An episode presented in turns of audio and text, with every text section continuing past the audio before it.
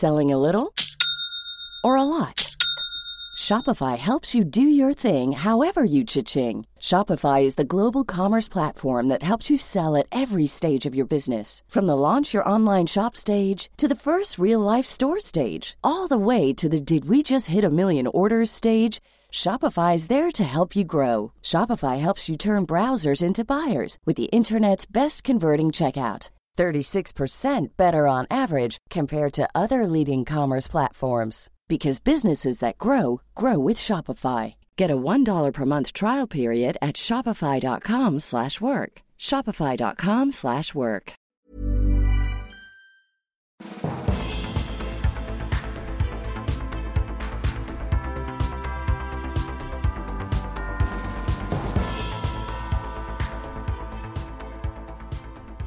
Hello and welcome to the political party. What an absolute treat you are in for. This is a rare gem indeed. Peter Mandelson, someone who was critical to the success of New Labour and was involved in that project in a long way, and perhaps in a way that even Tony Blair and Gordon Brown weren't, because Mandelson was there working for Kinnock as his head of communications, changing the Labour Party logos, then deeply involved in the Blair years, and then comes back in the Brown years and has that broad perspective and, and, and in a way that no one else does. And what really comes through on this is the temperament and the character that Peter has that made him so uniquely placed to be not just a, a top level politician, but his political judgment, his his ability to be so calm in a crisis is so rare, not just in this country, but just in politics globally.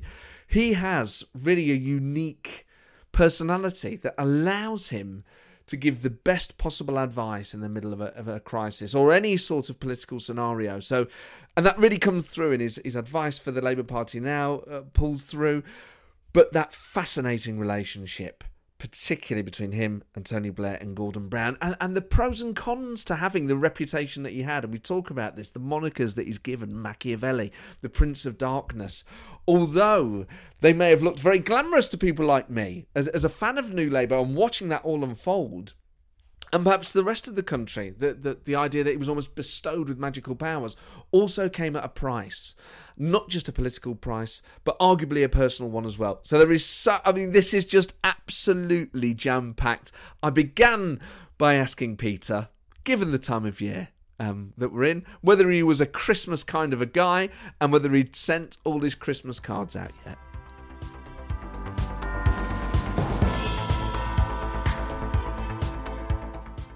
I love Christmas. I love organising. You know me, eye for detail. That's how New Labour was created. So there's nothing I like more than organising everything. And have you had many Christmas cards yet? Have you have you had your your card from Tony and one from Gordon? Actually, I'm a bit disappointed. I, I, I haven't actually had very many Christmas cards, and I'm now wondering whether, with COVID and everything, everyone's sending fewer cards whereas I'm sending out lots. I, I mean, I'm worried I'm going to be the only person sort of sending out cards this year. But it's better to be the person sending them than be the only person who isn't sending them. Yeah. Well, I don't know. Perhaps they perhaps they're in the post. Yeah, because people get them and go, "Oh, I should have done that." It's it's like it's like being the best dressed person in the room. If in doubt, always wear a suit, and then at least you're not the the worst dressed person in the room. You can always take your tie off if you're overdressed. Exactly, but you can't just nip and get a suit once you're in t-shirt and shorts. Well spotted. So, well, I'm I'm glad that you're. I, I guessed that you would be a Christmas kind of guy. Do you have a big tree? I have a big tree. Yeah, lights, baubles, and everything. Uh, they're a bit of a danger. The dogs are a bit of a danger. There's Jock in particular likes to sort of sniff around and snap off the baubles and he loves balls of any kind, shape, form, or consistency. Whenever he goes out, he will find somebody's ball come to bring back into the house. They're usually disgusting things. And so these round, these spherical objects on the tree just tantalize him. And do you do you have any political baubles? Do you have old, you know, Labour ones from times gone by? I'm afraid not. No. No, I mean a few red flags probably.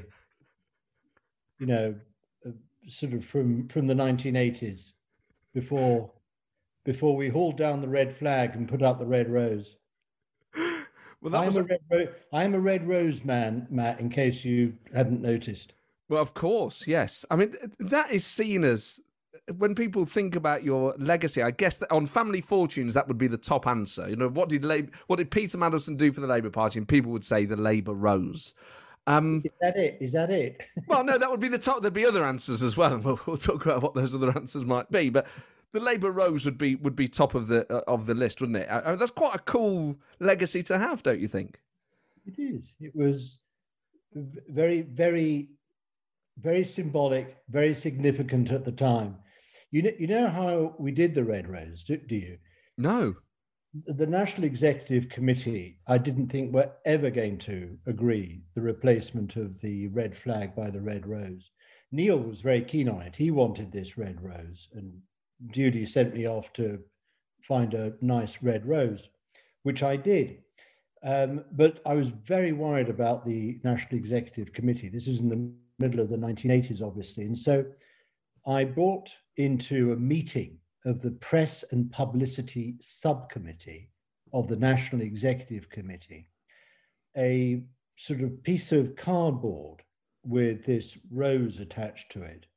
And I said to them, "Oh, this is just a sort of interesting logo that I'm that, that we're trying out for a campaign." I didn't tell them that it was going to sort of adorn the entire party from yeah. henceforward. And they passed around this piece of card, literally from one person to another around the table at Walworth Road. And they all sort of hummed and hawed and nodded and said, "Oh, that's a nice, Rose." Uh, and the chair, uh, who was Gwyneth Dunwoody, said, "Right, everyone, everyone like Peter's new logo? Oh, yes, we like Peter's new logo." Um, that was in July 1986. By the time they got to the party conference at the end of September in Blackpool, I'd had the entire Winter Gardens uh, adorned with this amazing pistachio colored backdrop. And on it was this huge red rose with the word Labour putting people first. And it was dramatic, shocking. Uh, the red flag was never to be seen again. And by the way, nobody really noticed or cared. Uh, they love the red rose. A, a, last minute hitch was that Glenys Kinnock um, uh, said to me, she said, Peter, she said, this, um, this campaign wallet thing, this cardboard wallet that you've produced for the party conference that everyone can put their you know, their resolution books and all their other paraphernalia in. She said, it's salmon pink with a red rose. Do you really think the delegates of the National Union of Mine Workers They're going to be walking around the Winter Gardens at the party conference holding a pink colored cardboard wallet like some handbag with your red rose on? She said, you're going to have to change it. You'll have to, you, you, you, you just can't do this. And I said, oh, but I'm terribly sorry. I, think it may be a bit late. I'll, I'll check though. Of course, I knew they'd all been printed. Two weeks later, you could not find them for love nor money. People were paying for them, stealing them, taking them off other people's chairs, beg, borrowing, stealing these lovely salmon pink colored wallets with the red with the red rose on, with Labour putting people first, including, I might say, the National Union of Mine Workers delegates. Everyone loved it and it made everyone feel confident and secure, and that at last we were beating the Tories at their own game. The red flag uh, had connotations, not just in a British context, seen as a kind of Russian revolution symbol, really, of communism, let alone socialism. No, it was fantastic in the mid 1980s to be fighting Mrs. Thatcher, you know, under the flag of the Soviet Union and the Russian Communist Party. I mean, it was no, it was ideal. Don't worry. I mean, it was touch and go as to who was going to win. You know, we thought we might, you know, just about, but no, she got there before us. But I mean, of course, it was crazy.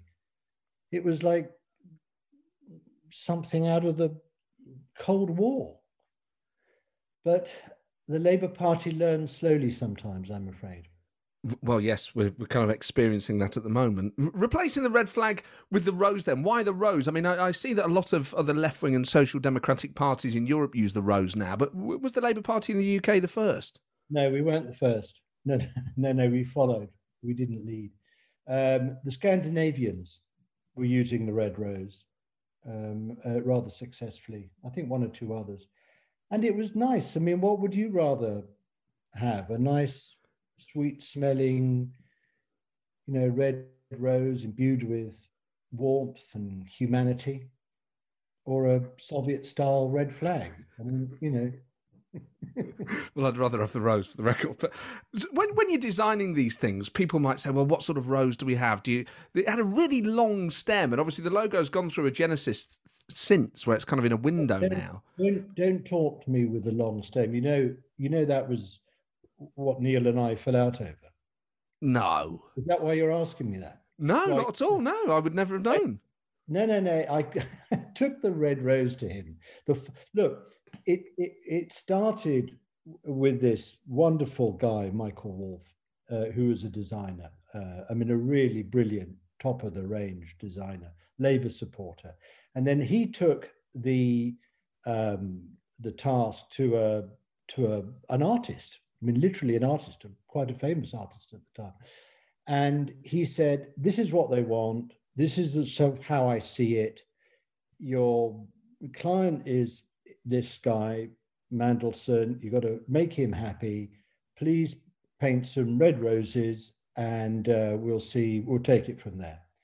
And about two months later, Michael phoned me and said, Will you come down somewhere into the depths of South London? I can't remember where, um, because he's done you some red roses. I went into this studio and hung up with clothes pegs on a washing line round all four walls of this large studio were scores and scores and scores of red roses, all painted slightly differently, all with a sort of slightly different sort of presentation or, or whatever.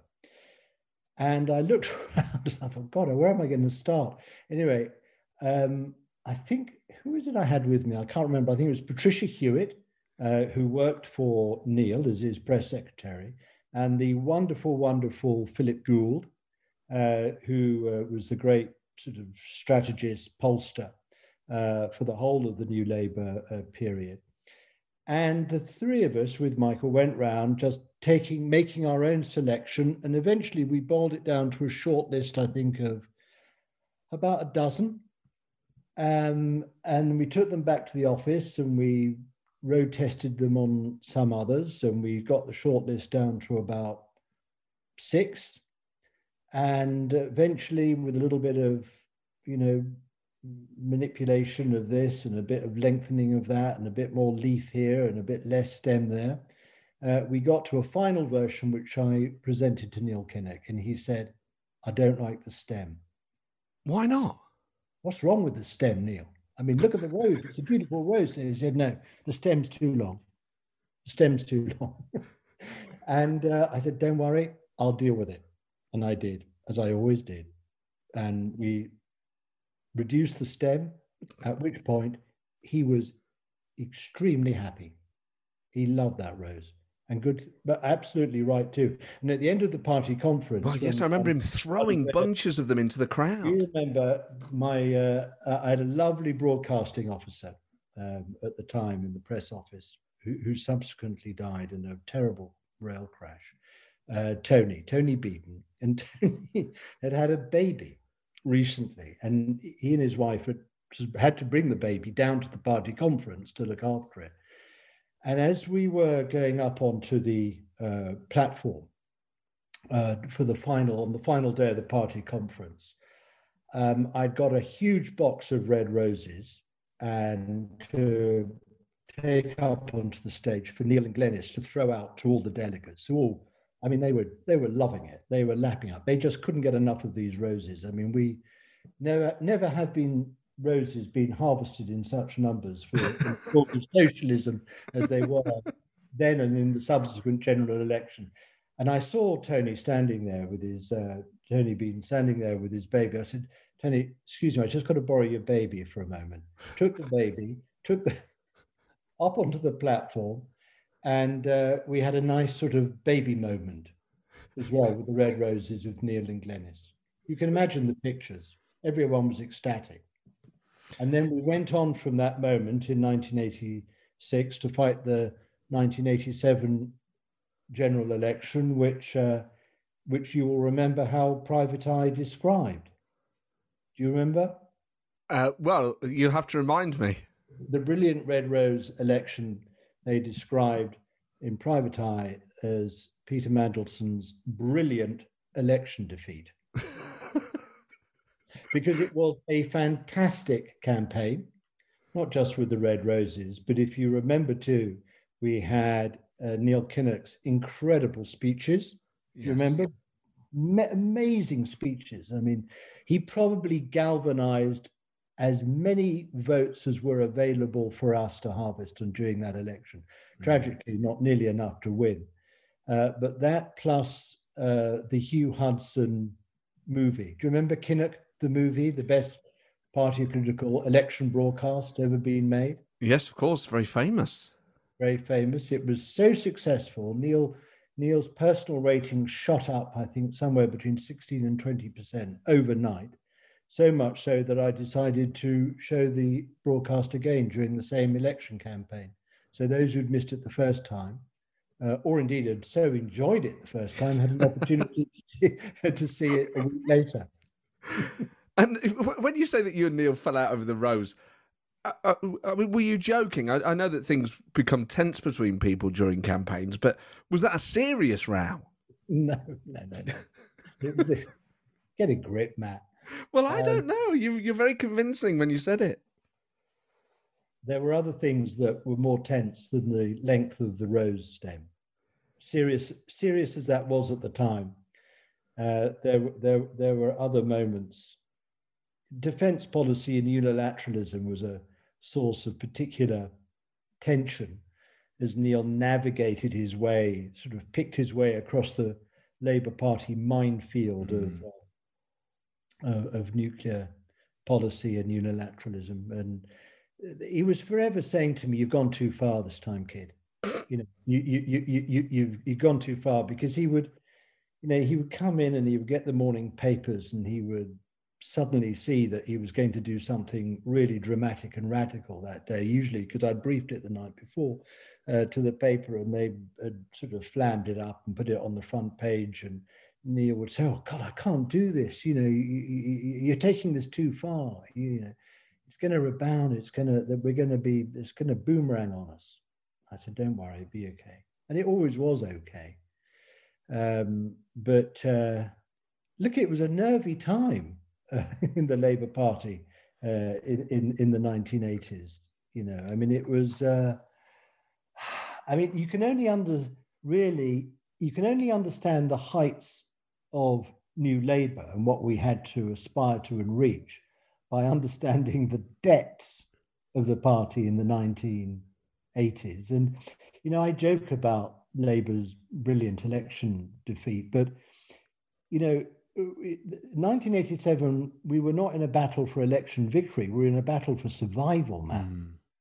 Mm. I mean, it, we, we were faced from attacks literally on all sides. I mean, we had no friends in the media, apart obviously from the Mirror, uh, but we were facing attacks from within the party and without it. I mean, from the right, we had Thatcher, from the center, we had the um, SDP, the newly formed SDP under the Gang of Four, and we were also being uh, attacked from the left, the Bennite left, which, uh, you know, which in my view was responsible for the depth the party reached in the early and mid 1980s, just as its more recent Corbynite incarnation uh, has done to us decades uh, later.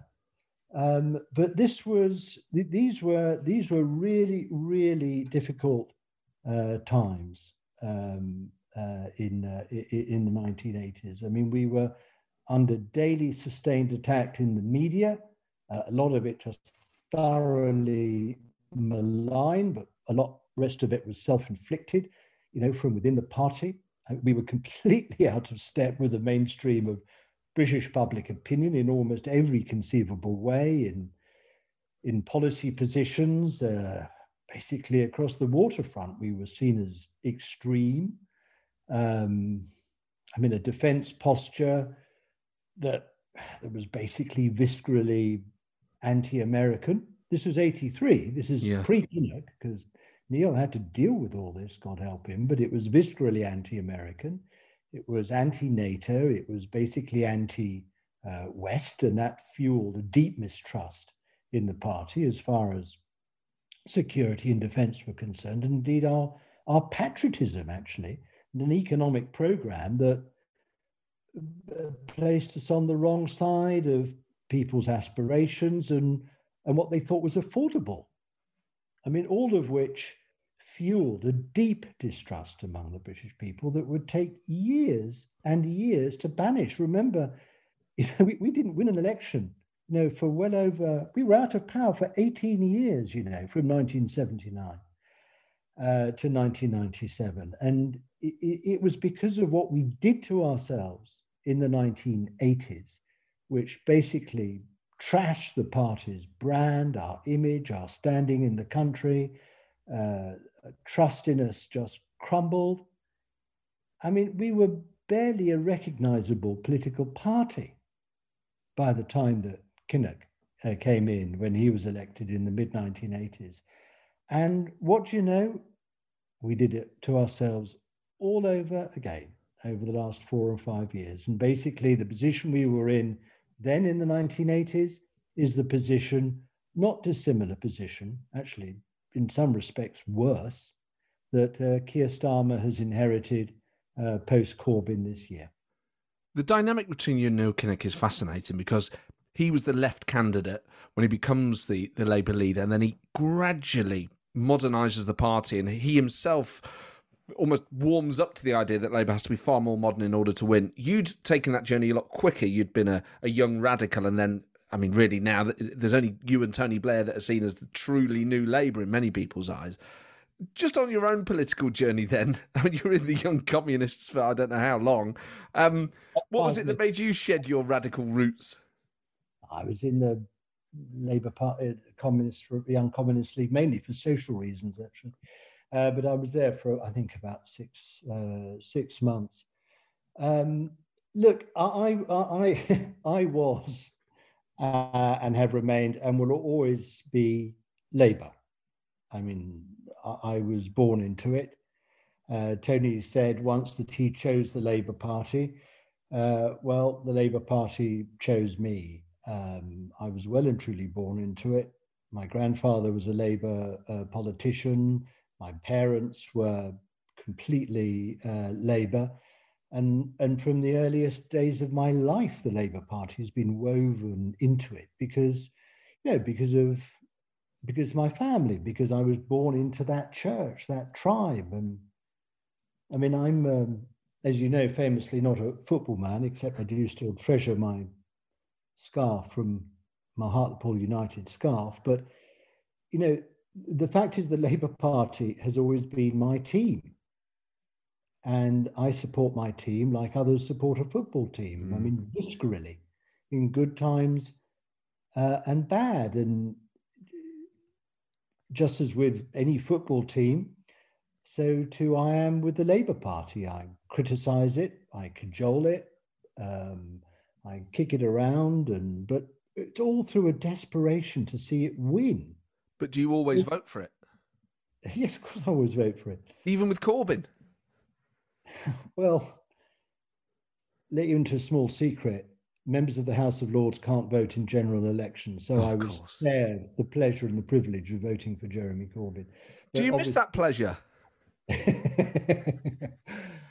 no, I don't. Um, oh, I would. I would miss voting. I get such a buzz from it. I, I thought you oh, might. I thought, do I do I miss not being able to vote for Jeremy Corbyn? Oh, no. I meant vote at all. Look, I mean, my, my, passion, my life's work is um, is is getting Labour in a position when it can win.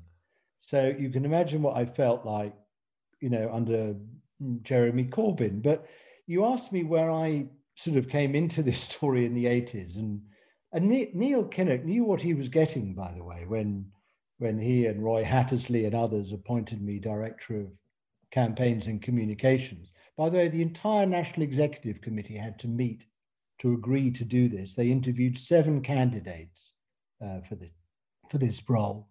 Um, it took a long time for them to go through all those seven candidates. Every member of the NEC was able to ask a question. Obviously, not all of them did. Uh, and eventually, I think I was selected by 13 votes to 11 with three abstentions. Ooh. Quite so close. It, it, was a close run thing, but I had the support of both uh, Kinnock and, uh, and Hattersley, but they knew what I was about. Um, I mean, I've always been driven uh, by a desire to see the Labour Party to be the modern, progressive, um, dynamic, aspirational, reforming party that it absolutely needs to be if it's both going to win an election and govern sustainably. And that is something, Matt, I remind you, it has only ever got close to being in those new Labour years. I mean, three successive terms of a Labour government uh, under New Labour, we have never got close to achieving that during our party's history. I just just slip that in and remind you of it. But you know, that's what I believed in. That's what I stood for in the 1980s. Uh, I, I, never made any secret of it. Everyone knew what they were getting if they uh, uh, chose me. Um, I, have never been a, a, new party man. Um, I know that some you know, during the last four or five years under Corbyn, uh, felt that there was no alternative but to go and form a new uh, parties. I mean, we were like two completely different parties in the in the same single structure. Uh, I accept that, and I also accept that one of them had to leave. But I didn't feel that it was our party and people you know, who thought like us and who wanted the Labour Party to be a mainstream, national, popular party, I never accepted for one moment that it was we who should be the ones to leave and hand it over on a plate to to to Corbyn uh, and co. But that's why I believe equally and passionately that we've got to fix the existing party, um, not sort of dump it, go off and leave it or shun it, and I want to play my uh, part in that. I, I, actually want to do more than simply cheer on my team from the sidelines. Uh, I, I, feel it so passionately, partly because I love the Labour partly, Party, and partly because I see what we've got now uh, with the Tories. I mean, they're not even conservatives; they're vandals. Given what they're doing to the country, we need a Labour government, and that's what I want to work for. So you say you want to do more than than than cheer on the sidelines. Are, we looking at another Mandelson comeback? I think probably three's enough. But um, well, I mean, honestly, I'll do whatever I'm asked to do. I'll, I'll do whatever I'm asked to do. I, and I have you been asked to do anything? No, I haven't actually. uh, I'm waiting. I'm waiting by the phone. Um, I'm always hopeful whenever it rings. Uh, but I mean, what, what I think people don't quite understand now is what you have to go through and do and how intensively you have to work mm. in order to rebuild a political party. And that's what we had to do uh, under Kinnock. He saved the Labour Party, no question about it. He saved the Labour Party. I mean, Tony Blair then turbocharged it in the 1990s, but Neil Kinnock saved it in the 1980s. No, no, no shadow of doubt about that. But we worked so intensively. I mean, 24 7 we worked. You know, the team who were working uh, under Kinnock in the 80s and then under Blair in the 1990s. And of course, that's where the alliance between me and Tony and Gordon uh, was forged. I mean, first in the 1980s, uh, when they were uh, new MPs, they came in in the 83 election and they worked their way onto the front bench and into the shadow cabinet. And I was the campaign and communications director. And uh, what all of us did then, and through that alliance, amongst other relationships, we had, uh, uh, as, uh, as I said, we had to sort of turbocharge in the 1990s in order to get to the victory that we pulled off in 1997 the dynamic between the three of you is, is so fascinating and, and, obviously it changed over time. But do you ever reminisce about those early days? Do you remember them like school days almost where the sun shone every day and the three of you were kind of carefree and larking about or, or is it not like that in retrospect? Um, it, it, it, was a brilliant it, they were brilliant relationships matt between the three of us I mean, they were obviously the defining political relationships of my life. Mm. Um, and for all the ups and downs, their relationships I've never regretted. I mean, they are two brilliant political people. I mean, I was the third man, I was never equal uh, to the other two. Um, but, but in, what, in what way do you mean you were not equal? They were the absolutely critical figures in forging a Labour Party that certainly represented my deepest hopes, and which uh, and which I could see that when we were really throwing ourselves into it, I, I knew we were going to be successful. I never lost confidence. I never lost my optimism, uh, and but it was because of the intensity of what we were doing. Actually, I suppose. I mean, I know what you're going to ask. Where did it all go wrong with us? But the truth is that the depth and the intensity of our alliance and our friendship in the early years, uh, which began in the uh, in the 80s, it was driven by our sort of collective burning desire to modernize Labour and make it electable again. It, it did find its darker mirror image, I'm afraid, in the depth and the intensity intensity of the subsequent rupture, and that, as you know, happened when John Smith uh, tragically and unexpectedly uh, died in 1994, and which none of us were expecting, and suddenly a leadership election uh, uh, uh opened up, and that's when the that's when the rupture uh, or schism or whatever you want to call it uh, occurred. I mean, I have sort of kept up with Tony more than I, truthfully I've kept up with uh, Gordon, although I don't see Tony so much now because he's busy and going around the place. But I mean, the, for me and Gordon, I mean, since we met, it was, I suppose it's it's always always it's always sort of been either um, the closest of bonds, and really close, yeah, or the fiercest of separations. I mean, we've never, neither of us have ever been able to find a third way, I'm afraid, uh, between, uh, between, those uh, uh, extremes. But, um, you know, all of us forged New Labour. Um, perhaps we represented different positions mm.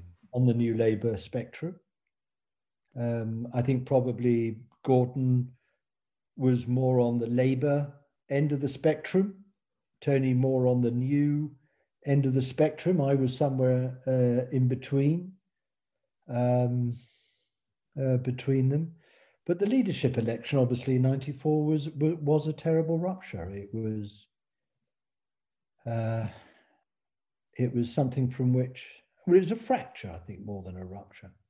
I don't know what it was. Anyway, um, it's never been completely repaired, and it was a fracture that was agonizing to me then. And actually, in one way or another, it's remained upsetting to me ever since, actually. And have you talked to Gordon face to face about it since? Yeah. No, no, no. We we do we talked about it on and off over the years. Um, look, I, I was torn between them emotionally and politically. I mean, just remember what, what, what it was like in the 90s, we were literally on the cusp of realizing that sort of modernizing dream, that vision that the three of us shared. Um, I mean, whatever Gordon thought then, and for all I know, may think now, I didn't actually choose between them. I know people in books and newspaper articles still write you know, Peter went with Tony and made him leader, and Gordon was spurned, etc. It really was not like that. Um, you know, I refused to choose between them, and instead, actually, I offered support and advice to them both in very, very difficult circumstances. Actually, in the first few days after John's uh, death, I did much more for, gave much more advice to Gordon than I did to Tony. Um, but very quickly, the party chose, the parliamentary party chose, the trade unions chose, the public actually chose. I'm, I mean, through opinion polls, I mean, through yes. indications of where their support lay. Um, and I initially was trying to keep in the middle of the road between them and avoid the incom- in- oncoming uh, uh, traffic, um, but then was flattened by a 10 ton truck or a great clunking fist came down. Uh, like a, you know, anyway, um, but it, it, after that, I wouldn't say that. I mean, it was very difficult for me after that because as I said, I was the third man, and I was, in a sense, defined by what I had been originally when they first met me as the communications director. Uh, and I don't really feel that I ever properly escaped that, especially in Tony's eyes, uh, actually. I mean, I think it was a problem for me more widely. I think that the party saw me and the media and the public to an extent saw me forever associated with the you know the, the dark arts of political communications. And uh, in the 1990s again by courtesy of private eye i became the prince of darkness. Um, obviously i've since now become the dark lord. Um, what next? what next indeed? But truthfully, it wasn't until Tony went in the end that I think I that I I finally escaped my role in the shadows. Um, that's what I, that's what I feel. It was, mind you, my great friend, my guy who's remained my best friend ever since, uh, Robert Harris, the author. Uh, he didn't help me in 1987 because he, he wrote the first newspaper profile of me in the Observer newspaper. And it was headlined Machiavelli Comes to Walworth Road. And I've never actually escaped the Machiavelli tag placed on me by, by, by, by Robert since. But I mean, I felt it condemned me to a life in the shadows, really, in that role that I had with Gordon and Tony. I was always the consigliere. I was, if you remember when um, when I was managing the media side of Tony's election, leadership election, finally in '94, you know, I, I, was known as Bobby. You know, not even Peter. I was had a pseudonym, Bobby. Then I became, when we went into government, I became the minister without portfolio, and then you know the rest of all that happened that we know uh, occurred, and and then then again I was sort of plunged back into this non-public role, advising Tony. Um, in, later on, after my second resignation from the government, and his deep period of trouble uh, after the Iraq invasion in, two, in 2003. Um, if you remember, we had the terrible um, death of Dr. Kelly, David Kelly, and after that, Alastair stepped away and, and left Downing Street. And Tony, that that 2003, 2004 was the really worst period of Tony's premiership. They, mm. they were the depths of despair, and and I had to keep coming in on a sort of sometimes daily basis, certainly weekly, coming into number 10 by the back door or by the French windows as, as, as they were at that behind Downing Street near where the Horse Guards is, um, you know, playing this sort of private role uh, uh, in order to support him.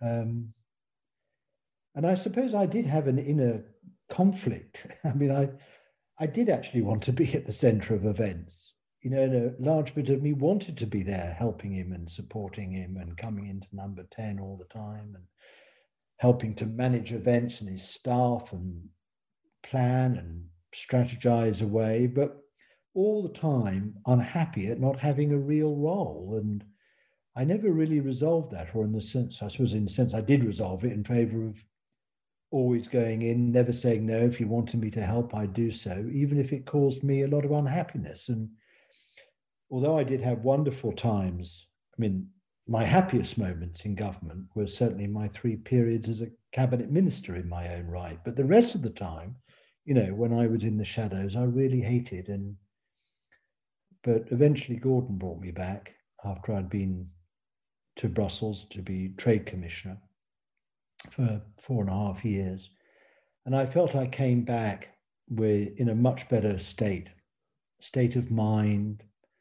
People's sort of perceptions of me had changed. I was no longer in the shadows. I'd been doing a serious job in the rest of the world, negotiating trade deals on behalf of the entirety of the European Union. Uh, we were just sailing into the global financial crisis at the time in 2008. Uh, the government was not in a great place politically, and I came back to, you know, to support Gordon and to help the government and to help dig us out of um, the trough that we'd been plunged into. Um, and that I did sort of more in my own right. Um, and uh, actually, I enjoyed more that time working in government for Gordon, frankly, than I had done actually for Tony. Odd, odd as it is to say that now.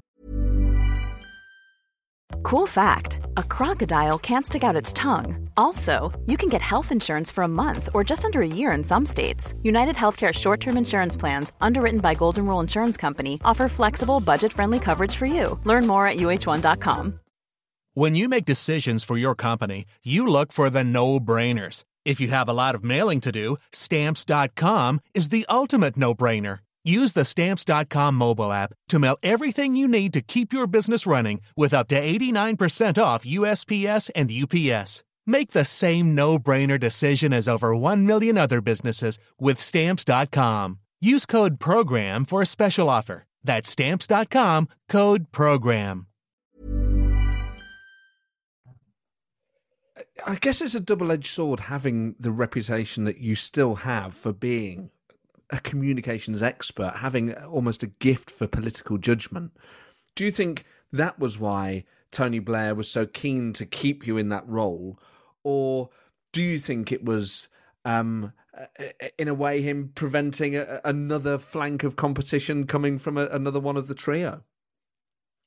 No, I don't think so. I think he felt I had something uh, that was fairly unique, or it certainly was certainly very practiced. Was born of a great deal of experience, um, and he just wanted to keep using it in one form or another. I mean, he was always very kind to me about my performance and record as a cabinet minister. Didn't stop him firing me, but I mean, he was always extreme. You can imagine how charming he was when he did it. Oh, Peter, you've been absolutely fabulous. You know, you've been a real stalwart. I mean, what the changes you've made in that department, it's and the policies, they were just superb. I, I really don't think we could have done without you in that department. But unfortunately, you know, you, he's so delightful in the way he does it. But I don't know what what what sustained me during all my time in politics was actually not my familiarity with the dark arts. It it wasn't my sort of communications prowess or my campaign professionalism. I mean, I said to you I was born into the Labour Party, and I was, but what kept me going throughout was the value system I had and the political beliefs I had and still retain. I, I, I believe then, I believe now that freedom for people does not come from being self made or self sufficient. It comes from creating a strong society, one which provides a platform on which everyone can stand, whoever they are, whatever their background, to make the most of themselves, have the chance to grow and uh, and, and to develop and realize their potential. That is what, for me, social democracy is all about a strong society that creates a really solid platform on which everyone can stand uh, and grow tall, as tall as they want to fulfill as much potential uh, uh, as they have. And in the meantime, with a strong state that's there to secure them and protect their families from disease. That's why we had a why we why we created the National Health Service in the first place. You know, to protect them from want. You know, that's why we have a social mm. security system and a welfare system, and to and to protect them from ignorance. That's why we have brilliant schools and FE colleges and, and universities. That's what Labour is about. Um, it really is about the many, uh, not the few, not in the rhetorical momentum, crowd pleasing way, where they go on bleating on about the many, not the few. Um, but, you know, not by playing to the gallery, but through creating practical, credible policies and means that bring people genuine, lasting life changes, the sort for which you need the support of the majority of the country, not just your partisan followers. And that's always the creed I believed in. It's the one that I've argued for in the Labour Party and will continue to do so. Hasn't, by the way, always made me that popular. um, I don't know whether you've noticed, uh, but um, you know, I, I, I know fully well because I know the Labour Party inside out. I could have chosen the easier path. I could have sat on the fence. I could have looked both ways when the hard choices had to be made. I could have greased up to my colleagues in the tea room. I could have played to the activists' uh, gallery. Um, but I, I thought then, and I still do, that the path to victory for the Labour Party lies through clarity, not obfuscation. Well, uh, and people, when you're that clarity doesn't always make you popular uh, in a party. And I fully accept that I made mistakes or that I was occasionally a bit too cruel to be kind. Um, but it was always ever for only one reason. I was just in a hurry to return our party to where it should be in government. And uh, uh, to this day, I remain in that hurry. Uh, possibly more than ever, given what we're facing now. I want to ask you about clarity because your clarity of thoughts uh, is something that is so prized, so rare, and it's something that you seem to possess in, in quite a unique way to, to be calm in a crisis, to give clear advice, to give the right advice when a crisis hits. But just, uh, and I don't want to go over the sad bits, but it must have been so hard for you to have been let go by Tony Blair twice. I mean, it, when he calls you in for those conversations, it, was the writing on the wall, or uh, in either scenario, did you think actually we could have a conversation here that could save my my cabinet skin? No, I don't think either on either occasion. Writing was really on the wall. Um, I mean, look, the the truth is that when he first let me go in December 1998, it had been preceded by a huge media squall about me being gay. Yes. That's the truth of it. I mean, Matthew Parris, who's a brilliant journalist, great guy, actually, I like him lots. But I mean, you know, he sort of quotes outed me on Newsnight in, uh, when was it? The end of November, beginning of December, I can't remember, 1998. Yes. Well, I've been outed 10 years before that courtesy of our friends in the News of the World, who in the first week of the election campaign, that was 87, the first one that I managed, um, uh, you know, struck me with a thunderbolt, you know, with their front page on that first Sunday of the uh, of the uh, of of the campaign. Um, I can't even remember what the what the what, it, what, what, what was the headline? I can't even remember what the bloody headline was. Um, it was Labour's campaign chief in gay love shock. You know, pages one, three, and four. That was in 1987, yeah.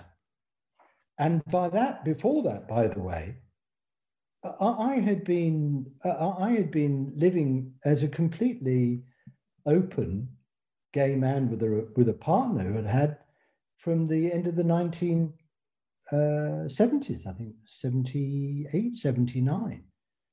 Uh, I mean, it seems incredible now that just to be gay was a legitimate story and made you a legitimate target. But of course, it was the Murdoch press doing Thatcher a favor. I mean, they, that intervention was designed to help Thatcher's election campaign. I was the target with that big front page uh, uh, uh, uh story. Um, but I had decided long before you that. I mean, as a teenager, you know, I, I came to terms with my sexuality very easily and very uh, quickly, mainly because I had this wonderful, warm, totally supportive embrace of my family, my parents, and, uh, and my brother. I mean, we never even discussed it. It was just understood. Mm.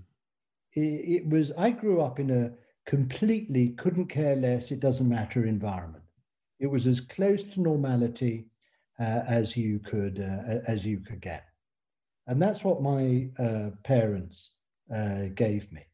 And from from my teenage years onwards, I maintained one absolutely cardinal rule, the one my parents had imbued, imbued in me, and that was no shame, no fear of being gay. Period.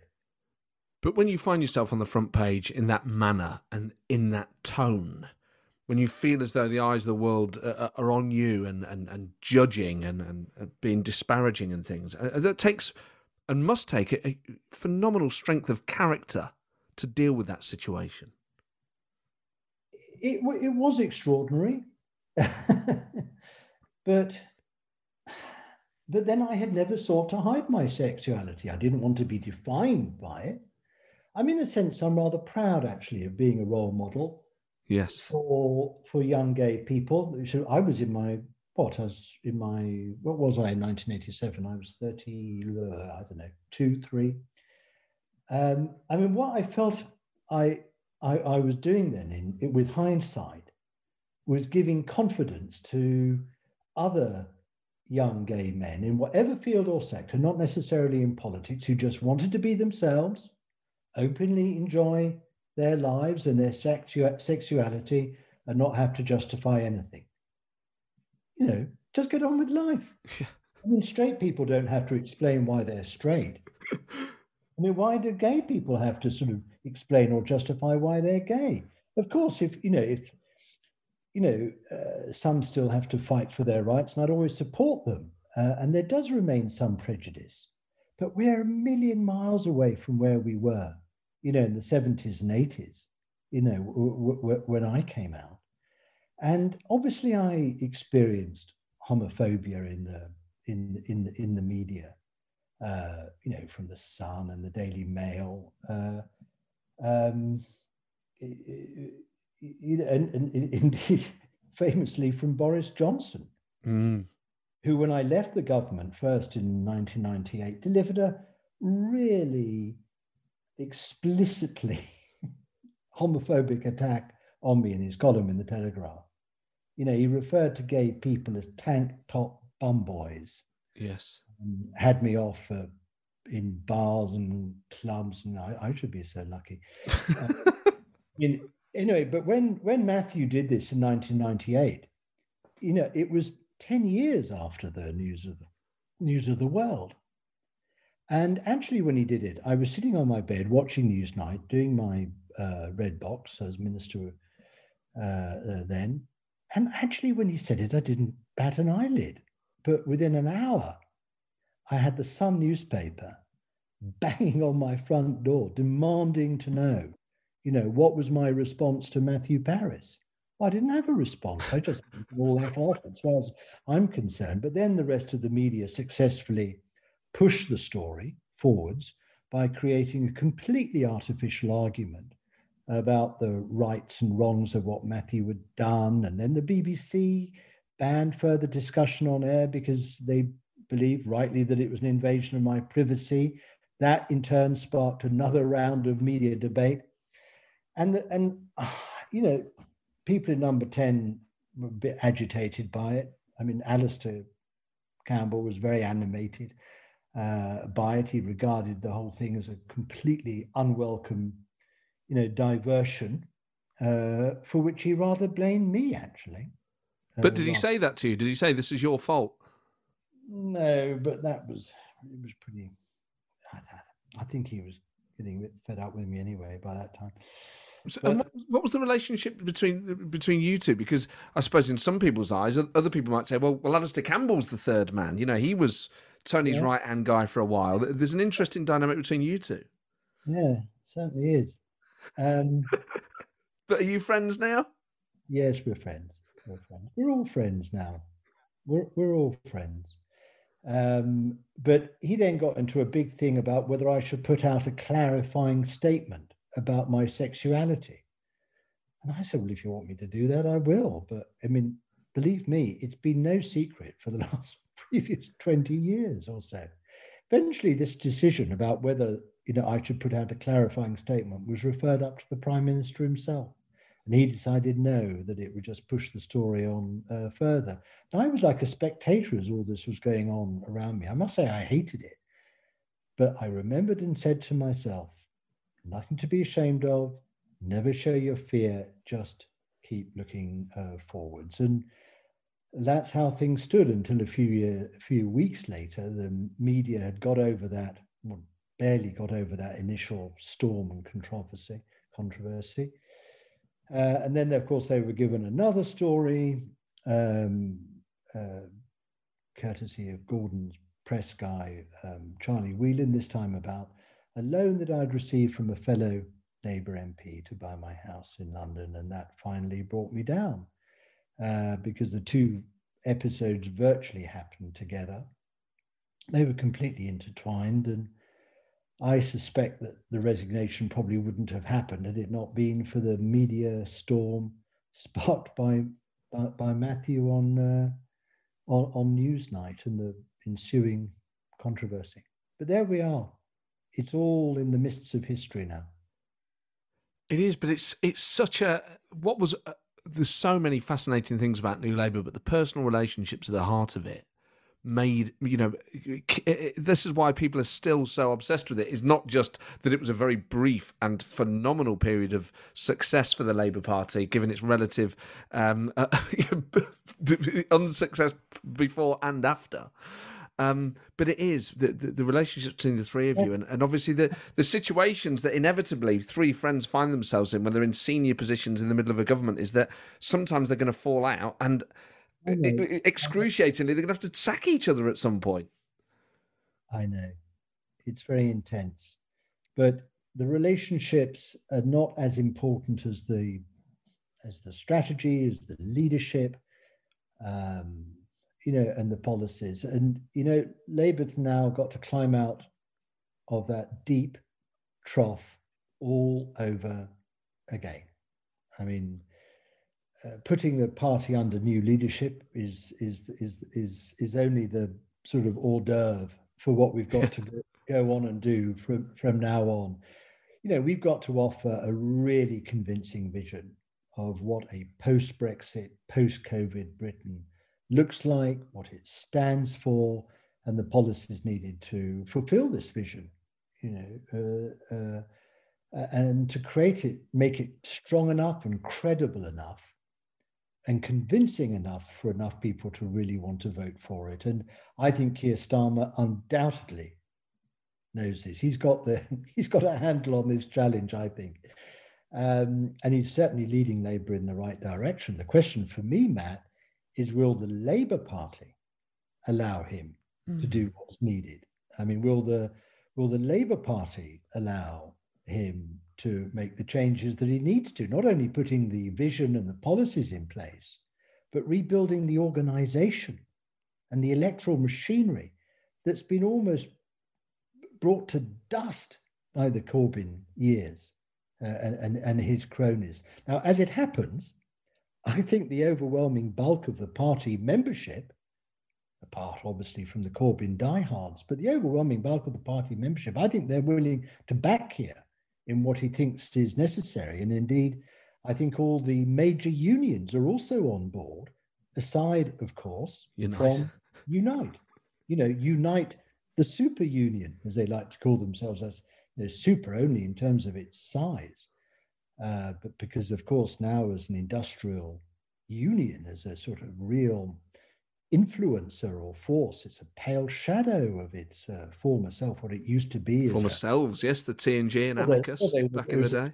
no, they were the transport union, the engineers, and the electricians. Yeah. I mean, they they don't seem interested in representing their members.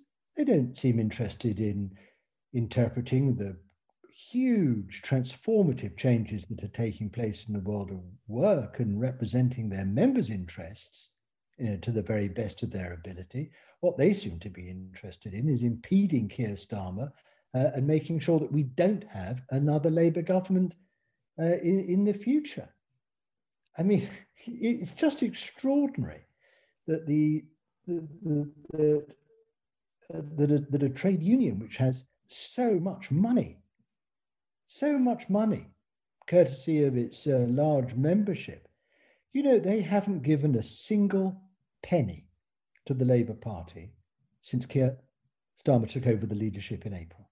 Not a penny to the party to help advance, you know, uh, uh, the cause of a, of a Labour uh, government. I think it's extraordinary, actually. I mean, they give money, they spend money hand over fist to from from the political funds of their own members to defend extreme hard left figures um, and anti-labor digital platforms like Skwawkbox or whatever it's called, and Canary and, and the others, but not a single penny for the Labour Party. I mean, the truth is that the current leadership cell of Unite, and it is a very tightly drawn and organised cell, they've just become enmeshed in political factionalism, mm. Completely unrepresentative of their own members uh, and the interests of those members. They've completely lost their way. No longer an effective trade union, just trying to be a leftist political faction to rival uh, and damage Labour. That, that's what they that's what they've become. I remember you saying it, it must have been the 2009 Labour Party conference. If I can come back, we can come back. And uh, you Yes. were talking about yourself and the, the, the, Do you remember- do you amazing. that- Do you remember that speech in 2009 to the party conference? I do. I was in the room, and it was the it was the best speech of the conference. It was by far the most entertaining uh, and um, motivating of the speeches that happened were- that summer. I hope you were on your feet joining the standing ovation with the rest of them. I, can't? I can't remember specifically, but I, I I would have been. I'm sure. I'm sure I would have been. But but that comeback, when you know the thought that Peter Mandelson, who leaves twice under Tony Blair, is going to be resurrected and and plonked back into the cabinet by of all people Gordon Brown. Did you see that coming at all? No, I did not. It must have been such a surprise. You must have thought it was a prank call at first. Look, he did it in such a Gordonish sort of way. I mean, I was. He he had been um, he had been getting me to see him in in in the months before. He did it in a very indirect way. He got he got um, um, the head at number ten, who became the cabinet secretary, Jeremy Heywood, who you know, the most senior civil servant in number 10, who I'd known for a long time and was close to, he got he got Jeremy to sort of draw me in back towards um, you know, uh, number 10. And but so that I was uh, I was seeing Gordon from time to time and talking about what was going on, but but the rest of the time I was flying around in the rest of the world being a trade commissioner. And I came back to London in what was it, the, towards the end of September 2008. I was actually going in to be briefed by Alastair Darling in the Treasury about the financial crisis. Um, and the fact that we were going to have to um, bail out the banks and stop them taking the rest of the economy over a cliff. And Jeremy knew I was there, he knew I was coming, and Gordon asked me to go in and have lunch with him at number 10. I mean, I say lunch, I use the term euphemistically. It was a sort of sandwich of sorts and a yogurt and a banana. Sounds like a packed lunch. It was certainly a packed lunch in the in the small state dining room. Um, ne- never has such a banana been served up. I tell you, hitherto, state, small state dining room of number ten Downing Street. Um, but he, um, but, but he asked me, and look, I said, look, I'm going to have to think about it. You know, I'm doing things I'm really keen on doing, and I want to see through to the end in Brussels. Um, uh, let, us think about it. And he said, well, actually, I, I want to do this tomorrow. Oh, crikey. I said, do what tomorrow? he said, well, nobody knows, but I'm having a, a, a reshuffle of the cabinet tomorrow. And I would like you to be the star turn. I said, tomorrow? and he, yes, I said, well, I'm not sure whether I'm whether I'm up to doing this. I'm not sure that my partner would be very happy me coming back into the goldfish of politics. He's rather keen for me to keep out of that. Um, I said, "Can I do one thing? Can I, can I, can I call Tony and see what he thinks about it?" He said, yes, "Call Tony." I called Tony and he said, "Well, I'm in my office. Come over and see me." And I and I did. By the time I got to Tony's office, not very far away, he greeted me with this huge Tony-like grin spread across his face. He said, "I couldn't make this up." He said, "It is so funny." He said, "I've just had a, just been taken off the phone to Gordon, who called me to say that under no circumstances was I to discourage you." and I was to tell you that you had to do it. I said, oh, well, wow. well, do I? He said, Of course you do. Of course you have to do, go back if you're asked by the Prime Minister to go rejoin the government in the middle of a global financial crisis. Of course you've got to do it. And I did. And I did it enthusiastically and happily.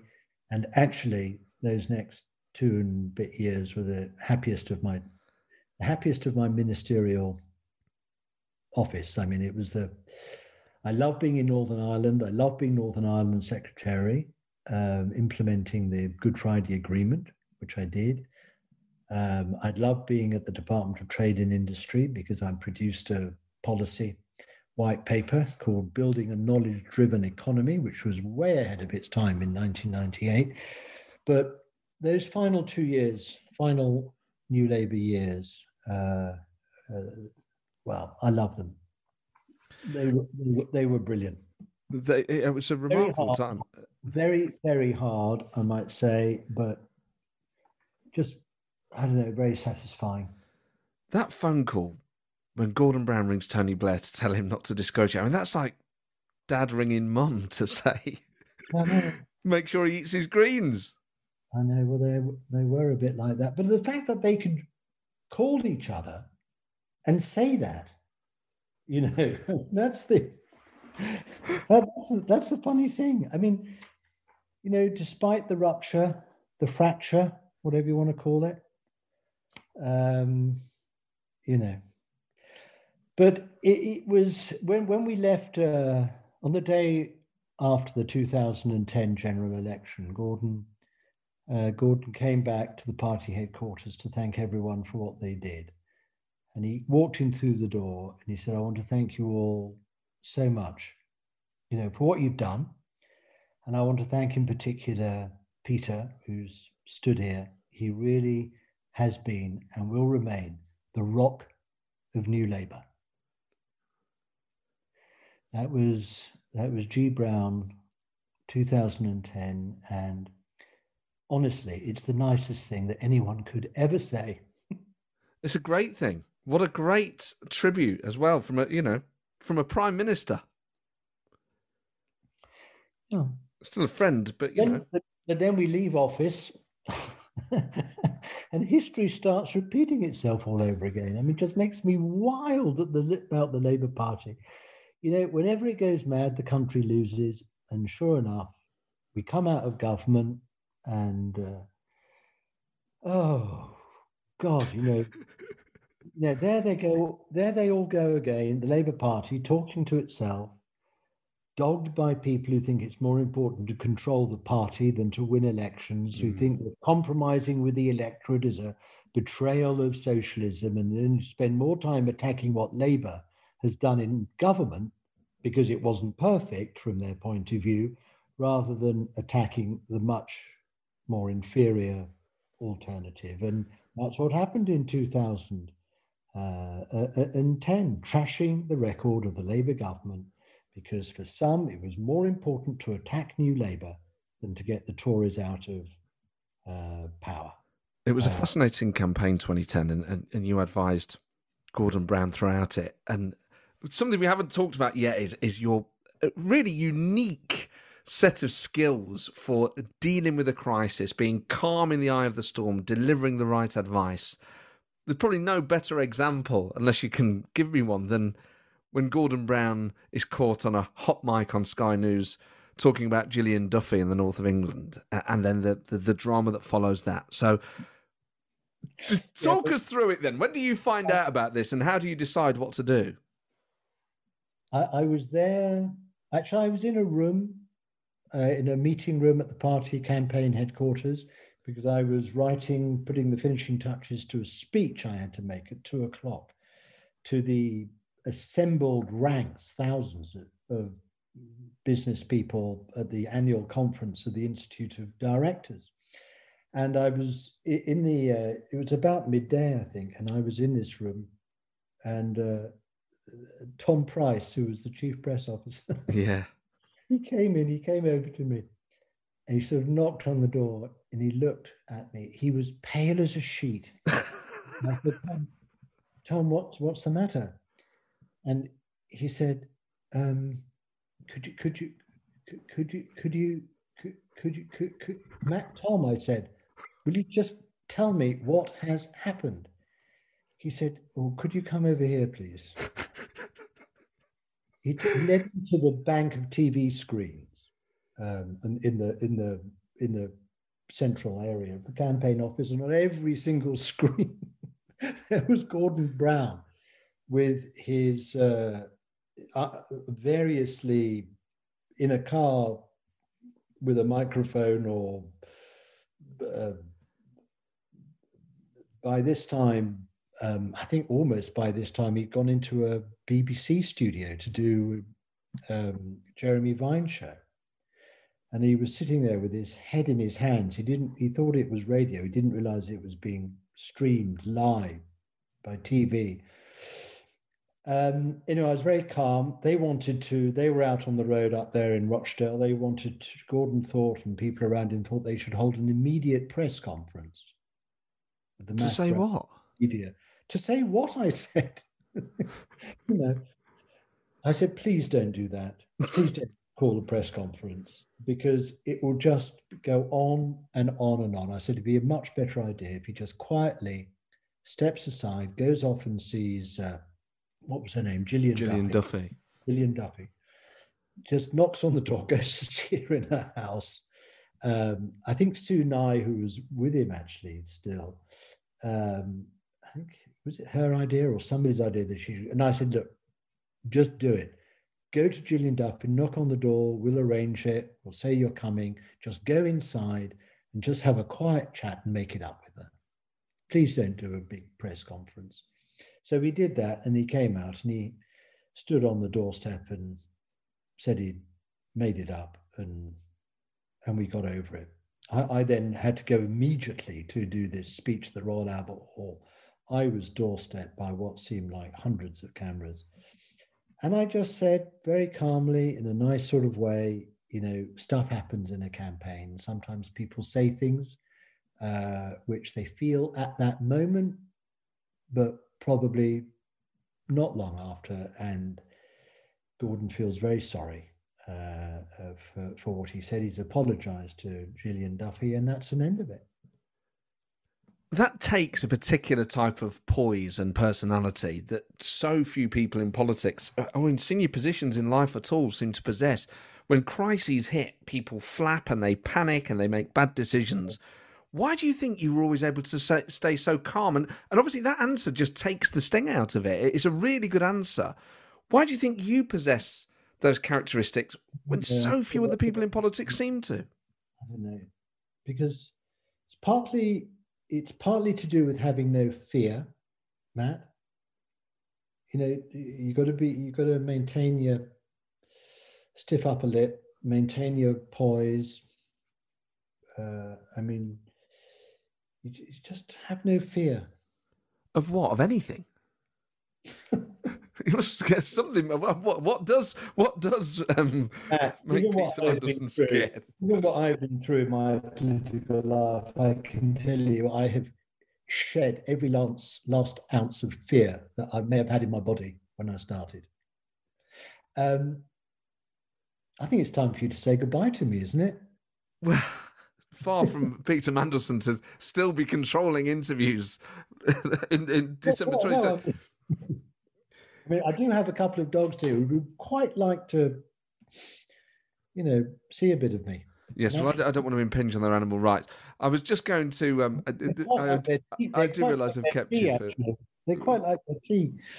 I want to. Well, talking of tea, will they be getting mushy peas or guacamole? Oh, ha, ha. That has taken you over an hour. I mean, you know, you re- I, I, I overestimated you. I thought you'd be able to get that in in the first five minutes. Here we are, an hour and 15 later, and you've only been able to just squeeze it in, just in the nick of time. Happy Christmas, Happy Christmas Matt. But just uh, th- that story. What, what was the truth behind it? Was it some American? There was, no, there was no truth in it at all. Um, I, I was there's no truth in it at all. It was just I think it was a story about an Amer- there was an American intern I think who when was the Knowsley by-election? Was it 1986 or so? I can't remember anyway. Apparently, I'm sure it's apocryphal, but he went in and said, uh, for cotton chips, I'll have, pointing at the mushy peas, he said, I'll have some of your guacamole as well. I think he was some American intern from California. Anyway, it was Neil Kinnock who made this famous. He attributed it to me because when, um, after I'd been selected uh, in Hartlepool and I, and I stood down as campaign and communications director, um, uh, they had, he gave a little party for me uh, for all the lobby and all the media and everything, and uh, presented me with that day's Daily Mirror, um, uh, which wrapped up a wonderful cotton chips. and he said, "I've I've put in your mushy peas as well." and everyone roared with laughter, and from that moment on, thank you, Neil. Um, everyone assumed that it was I who walked into the fish and chip shop in Hartlepool and asked for some nice guacamole to go with the cotton chips. Not true. Great story. Um, and a nice story to end on, I'd say. It is indeed. Peter, thank you very much. Merry Christmas. Merry Christmas to you. Merry Christmas to everyone listening to this. Let's hope let's hope that 2021 is sort of nicer, calmer, and easier than the year we've just gone through. Indeed. Thank you.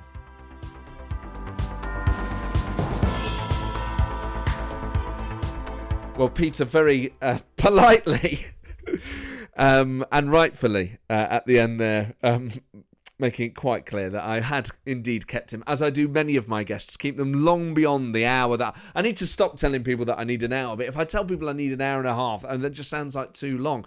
But I was just completely lost in that. I could have just listened to him forever because he is so rare in politics. And it is, it makes that new Labour era. I mean, it's almost like looking back over the United treble winning season or, or Brian Clough at Nottingham Forest. But these are kind of, or the formation of the Beatles. You know, when you get a, a, a nucleus of people that all have unique talents that complement each other, and when they are the most talented people in that particular field, that will just remain endlessly fascinating anyway, even with what's happened and what's happened to the Labour Party since makes it even more fascinating because it's clearly very hard for the Labour Party to create the environment for people like that to, to take over and to flourish. The fact that it's a rare event, but it is just so remarkable. uh, the, the, people involved in it and their relationships with each other. Uh, and what they were able to do for the Labour Party is just magnificent. And I was just, I could have, I could have listened to Peter Mandelson for not just a few hours. I could have just happily sat there for weeks, months, just listening to his account of what it was like to live that life at that time, why decisions were taken, how they're taken. But of course, what makes him so fascinating is is his personality, is his ability to think these things true at a time when it's when all around you, um, Uh, like the Kipling poem, when all around you keep your head when all around you are losing theirs, and it really felt like that's what he brought, as well as everything else. But that was his kind of unique contribution, really, to, to New Labour, to the Labour Party at that time, as well as all the other insights that he brought. What was that was that character that calmness that ability to think clearly and he touches on it. It's as a result of having no fear as a result of the experiences that life had given him. I think also you're kind of born with that to an extent but perhaps life uh, sharpened that that acumen and that antenna. So there you go. What a Christmas treat for you. Um, one of the greatest guests in the history of the show. I really hope Peter will come back, particularly when we return to live shows. Hopefully, at some point next year, when we can start doing them again at the other palace. Um, I can't think of anyone better suited to being interviewed uh, uh, on the show in front of an audience. But for now, what a sensational interview. Um, you can email the show, politicalpartypodcast at. You can, of course, leave a review on iTunes. Thank you to all the, of those of you that have done it, um, or in or whatever platform you listen to this podcast. Uh, and I hope you're enjoying uh, the festive period. I always am a little too early in, in wishing people a Merry Christmas, perhaps, but now it's definitely Christmas, isn't it? So, uh, and I know this year is going to be probably the worst Christmas that many people have. Shouldn't have perhaps framed it like that. Um, but it is going to be difficult for people. So I just hope uh, wherever you spend it and in whatever circumstances you're in, that uh, that you have a good Christmas, um, that you're able to get through it. I suppose the whole world is going through it, which in a bizarre way helps because you think there's nothing that we're really missing out on apart from human contact, which of course is the most important thing. Um, but yes, I'm now making it sound far bleaker than I expected to. What I meant was, I just hope that you have a good Christmas, um, particularly this year. Um, so there we go. Um, yes, all the best. I'm hoping to be back with another episode next week. Um, so there we are. I shall leave it there. ta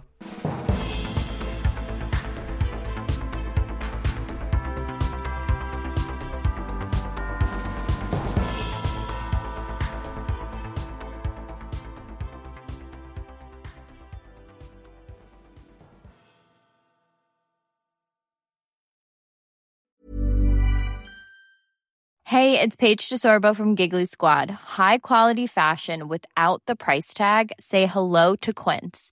I'm snagging high-end essentials like cozy cashmere sweaters, sleek leather jackets, fine jewelry, and so much more. With Quince being 50 to 80% less than similar brands.